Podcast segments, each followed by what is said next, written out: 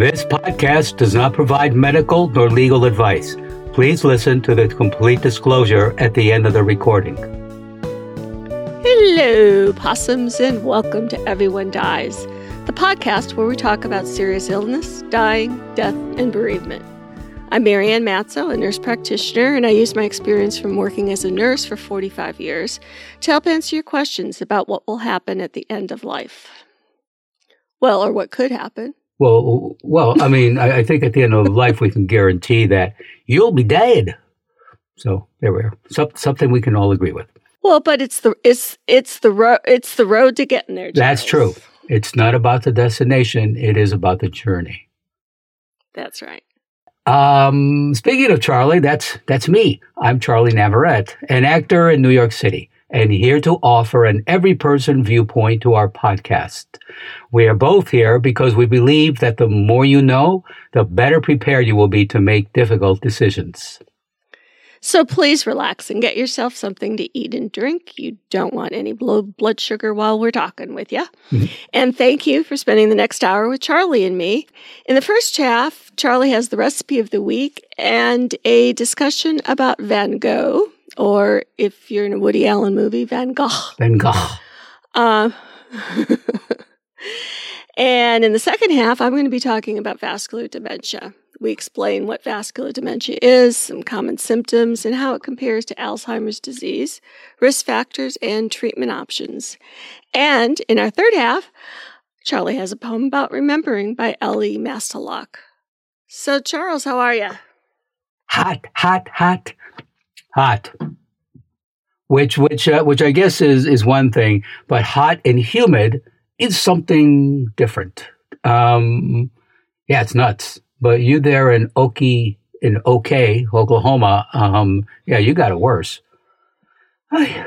We all we always have it worse, no matter what it is you're talking about. Politics, mhm, mhm. health Yeah. indexes, Yeah, it's how much we earn. Mm, yeah, yeah. So, um, yeah, but even here, I mean, this, the weather is just like everywhere. I mean, crazier. Um, you know, I sent you that picture of um, what's the capital of Vermont, Montpelier. I mean, Mon- Yeah. Montpelier's, I mean, flooded out. This is insane. It really is. And for the people who are listening to this in the middle of winter, you think, "Oh my God, wouldn't that Right. be so nice?" yes, this is now. some um, rain and some heat. This isn't August. It's July. There we are. We're we're roughly at about the middle of July. In uh, what year is this? I don't know how we got to the middle of July. It was just well, January. you first get through uh, January, and then the, another step forward, it's February, and so on.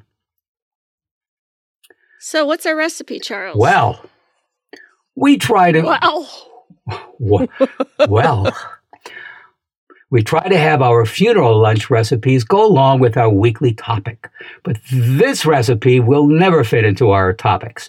But it is just too good not to share. This week, our recipe is pig picking cake. Uh, that's what I get for missing staff meetings. Yes, you heard that correctly. I miss staff meetings.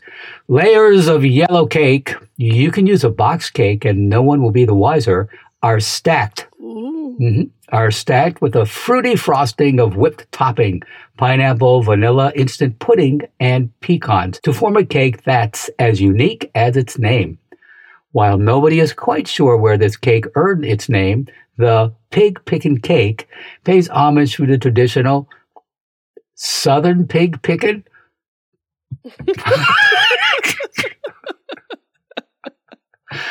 Ay. and and of course everyone I'm sure is on their edge of their seats wondering, Charlie, what is that? I, I'm glad you asked. It's a, so Southern pig picking, a hog roast that's essentially an early version of the barbecue. Well, I can get down with that. It's easy to make an impressive offering to bring to a funeral lunch. Leave the sides unfrosted to reveal all the creamy, fluffy goodness of the cake's thick layers. Voila! Now, I, li- I Mhm. like when you say voila. we have such gusto. Oui. Now, I don't know why, but you will not find Pig Pickin' Cake at the Metropolitan Museum of Art. The Met, however, has brought together 24 Vincent van Gogh or Van Gogh paintings featuring cypress trees. It seems logical that Vincent van, the most famous impressive in all of art, adopted the Mediterranean cypress tree as a motif. The tall, tapered, cone shaped evergreen has always carried associations of mourning and death. It stands guard in Christian, Jewish, and Muslim cemeteries across southern Europe and the Near East. Van Gogh, who committed suicide at age 37, began painting cypresses toward the end of his life. At the time, the Dutch born artist was living in the south of France and turning out some of his strongest works. The Met exhibition unfolds slowly, with cypresses initially poking up as generic foliage in the far distance of his landscapes from Arles. But he zeroed in on the motif in the summer of 1889 after suffering a mental collapse and voluntarily enter, entering the asylum and Saint-Rémy de Provence. Confined at first to the hospital grounds, he painted views of the fields outside his iron barred bedroom window and he studied blue irises in the garden. His collapse followed an invitation Van Gogh offered fellow artist Paul Gauguin to stay with him in the Yellow House in Arles. Instead of lifting Van Gogh's mood, the visit was a disaster, leading to the alarming ear cutting incident and his incarceration at the asylum. It was after this that Van Gogh painted Starry Night, one of the most celebrated landscape paintings in all of art history, and it includes cypress trees. When he painted the cypress trees, there were always two together, the smaller leaning on the larger tree. There is no documented reason why. Some suggest they could be a mother tree with her child expressing emotional connection and nurturing. Or maybe he was coming to the end of his life. He was seeking connection and support. Hmm. Yeah. You know, I was looking at, at his art, and I mean, I've seen Starry Night, um, you know, a lot, Right. but I never really noticed the cypress trees in there until I was looking for the cypress trees. It's like, oh, they're even in Starry Night. Yeah. Yeah. So uh, I've looked at different uh, paintings, and, and like you, I didn't notice until I really looked at it. And yes, it just seems to be a theme, and just that notion of, you know, leaning, you know, one tree leaning against the other for uh, for support. Um, Yeah. yeah. So, folks, please go to our webpage for this week's recipe of pig pickin' cake and additional resources for this program. Your tax deductible donations are always welcome so that we can continue to offer you quality programming. Thank you in advance for making your donation at www.everyonedies.org. That's every, the number one, dies.org. Marianne? Thanks, Charlie. So, what is vascular d- dementia and how is it different from other types of dementia? Well, that's what we're going to try to answer for you today. Vascular dementia is the second most common cause of dementia after Alzheimer's disease. It's not Alzheimer's disease, although vascular dementia and Alzheimer's disease um, are hard to differentiate, to tell the difference between. And also, somebody could be a person, one individual could be diagnosed with both diseases. People with vascular dementia have problems with reasoning, judgment, and memory. These symptoms can appear suddenly, or they could be mild at first and gradually wor- worsen. It can be challenging to diagnose because it can occur together with Alzheimer's, and the symptoms can vary from person to person. There are some differences between vascular dementia and Alzheimer's disease. One of the main ones is the early symptoms. In Alzheimer's disease, it's usually forgetfulness. In vascular dementia, this usually isn't the case. Instead, early symptoms tend to include slowed thought, problems concentrating, making decisions, following directions, planning, and organizing. These two diseases become more similar as vascular dementia progresses. Vascular dementia is caused by a stroke or what's called a transient ischemic attack or TIA. We have a few shows about strokes that you could listen to and look at the show notes to get the links. Simply explained, a stroke happens when the blood flow to an area of the brain is cut off. When this happens, the brain cells that have had no oxygen will die. When brain cells die during a stroke, abilities controlled by that area of the brain are lost, like memory and muscle control. A TA, TIA could be referred to as a mini stroke, which is caused by a serious temporary blood clot. It's a warning stroke and should be taken seriously.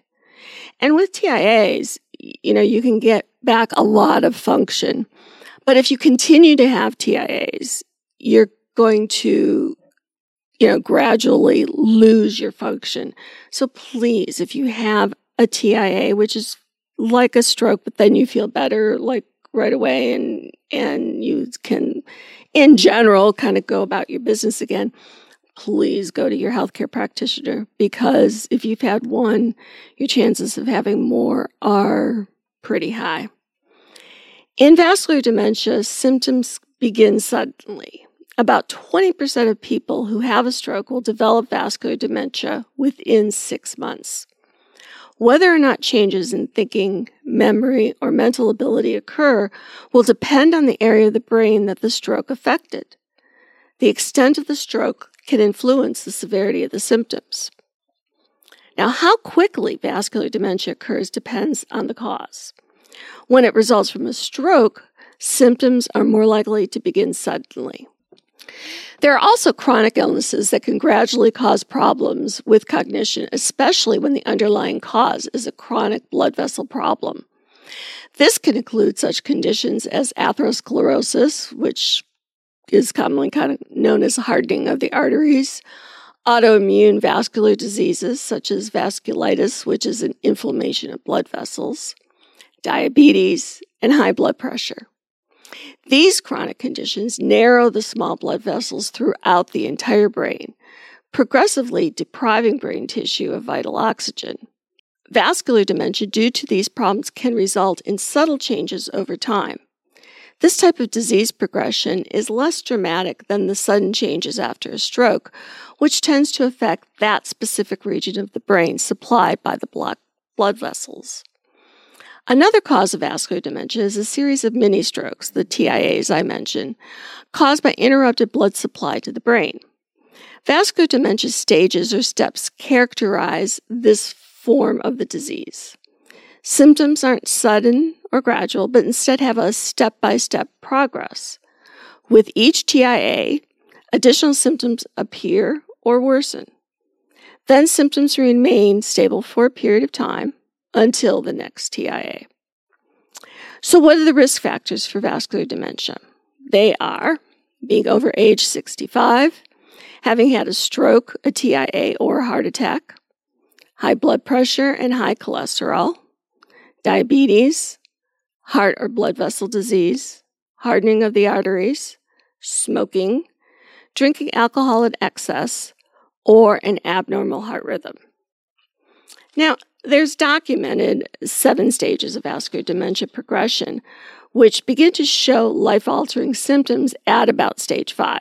So there's seven stages, and things kind of get, you know, difficult or needing a lot more help at about stage five. But I put the scale in the show notes if you're interested. But I think what's important to know is that regardless of how the disease progresses, people in the later stages of vascular dementia will show overall decline in their thinking and physical abilities. This will make them dependent on others for their day to day care. The care needed will continue to increase over time, and at some point, the disease will progress to a point where specialized care is necessary. People with dementia of any kind often really do best in a long term care facility that specializes in memory care. And I'm been working with people and, fa- and families dealing with Alzheimer's disease for, God, 30 years. And I'll tell you that I still continue to see people saying, I want to take care of that at home. I want to do this at home. And and that's that's for us because the person who has these diseases really doesn't know. And in fact, that, and I've seen this time and time and time again, the caregiver just frets about putting them in memory care. And then this person gets to memory care and there's other people around and there's, you know, security in terms of, you know, the, the people the 24 hour staff and a lot of people to kind of spread the love around. And it's a nurturing environment for, for people and people do really, really well. So if you're listening to this and you're saying, "Oh my God, I I'm overwhelmed with my caregiving duties, but I just don't want to put mom, dad, my husband into memory care," you might want to really think about that because people do very well. You should talk to your healthcare um, practitioner early in the de- disease so that you have some time to explore your options. This can avoid um, feeling rushed to find the right place for your loved one to receive care. It can also ease your mind to know that you have options should you begin to feel overwhelmed by providing care at home. On average, people with vascular dementia will live for five years after symptoms get started, less than the average for people with Alzheimer's disease. In many cases, their death will be caused by a heart attack or a stroke there is substantial evidence that treatments of common risk factors can help postpone or even prevent further decline. And here are some ways to treat the risk factors and at the same time prevent vascular dementia from occurring.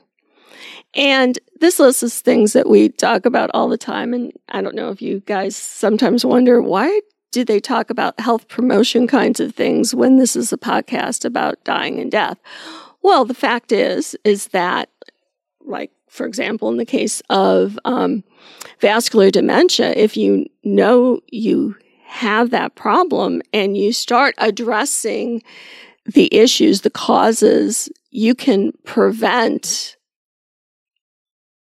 well, prevent or delay the final stroke or whatever it is, um, and the symptoms. So, what are those things? Try to keep heart healthy. Follow a heart healthy diet can improve or slow down your vascular dementia symptoms. Walking 30 minutes a day can reduce your risk of vascular dementia. Regular exercise can help control your weight, boost your overall health, and relieve stress. And in my experience of taking care of patients, it's like the one thing that you know you tell them that this is really important, and they'll say, "Yeah, but there's something else I can do because we don't like to have to get up and move. But it makes a big difference. Uh, keep your cholesterol, blood pressure, and blood sugar levels under control. And that can be done with lifestyle changes, it can be done with the help of medication, but it has to stay under control. Have more fun. For example, playing, laughing, enjoying your life are great ways to relieve stress and worry and prevent further strokes and make up for memory and cognitive losses. Manage your stress and know how to relax yourself. It's helpful to follow relaxation techniques, including meditation, yoga, deep breathing, and we've done shows on just about all those things. Do not smoke. Really. I, I do we still have to say that, but I guess we do. Mm-hmm. Stop smoking. and limit and limit your alcohol consumption. Huh? Currently, there are no treatments available to treat the changes from vascular dementia damages. Prevention and early diagnosis can help you find ways to improve and even slow down vascular dementia symptoms. If you look at our podcast titles, you'll see that we offer you shows about exercise, healthy lifestyle, mindfulness, mental health. And while we know that everyone dies, research data supports that these lifestyle changes have the potential to delay the hour of our death. Any thoughts about all that, Charles? Um, in terms of you know what you were saying, you know, with the, you know with your family members or you know your significant other who you know can be there for you. You know, you go to facility, you know, to, to help with with memory loss. I've come across many, many people who, who don't have that support, who maybe are estranged from family members or there's no family members to speak of. And, you know, I'm and, you know, a, a, a lot of folks are just concerned, you know, I, you know, that, you know, they're alone. There's literally no one they can turn to and just, you know, are concerned if you know, they're just going to be stuck in their little overpriced apartment and no one they can they can turn to. So that's um, uh, you know that, that's that's a big. I mean, not not just here in New York, but I mean across America. I mean, people are just living more and more not isolated. Well, several are, but also just more and more alone. And um, mm-hmm. yeah, and people are uncomfortable just you know reaching out. So I mean, there are a lot of the nice thing about New York. There are a lot of services around. So I tell you know you know you know contact this service, contact these folks. Yeah, you you, you have to. Well, basically, you know, get up and, and look after yourself, not not just sit there and uh, and wait for things to happen, but to to take action. You know, just to protect yourself as much as you can, and of course, everything you're saying, just you know, different lifestyle choices as well. Yeah. Yeah. I hope this is helpful for our listeners. Yeah. So, here in our third half, um, featuring a poem by L. E. Masterlock entitled, I Know Who You Are When You Don't. The look of recognition fades, worry crosses your face. It's confusing to see me this way, familiar, but with an aged mask.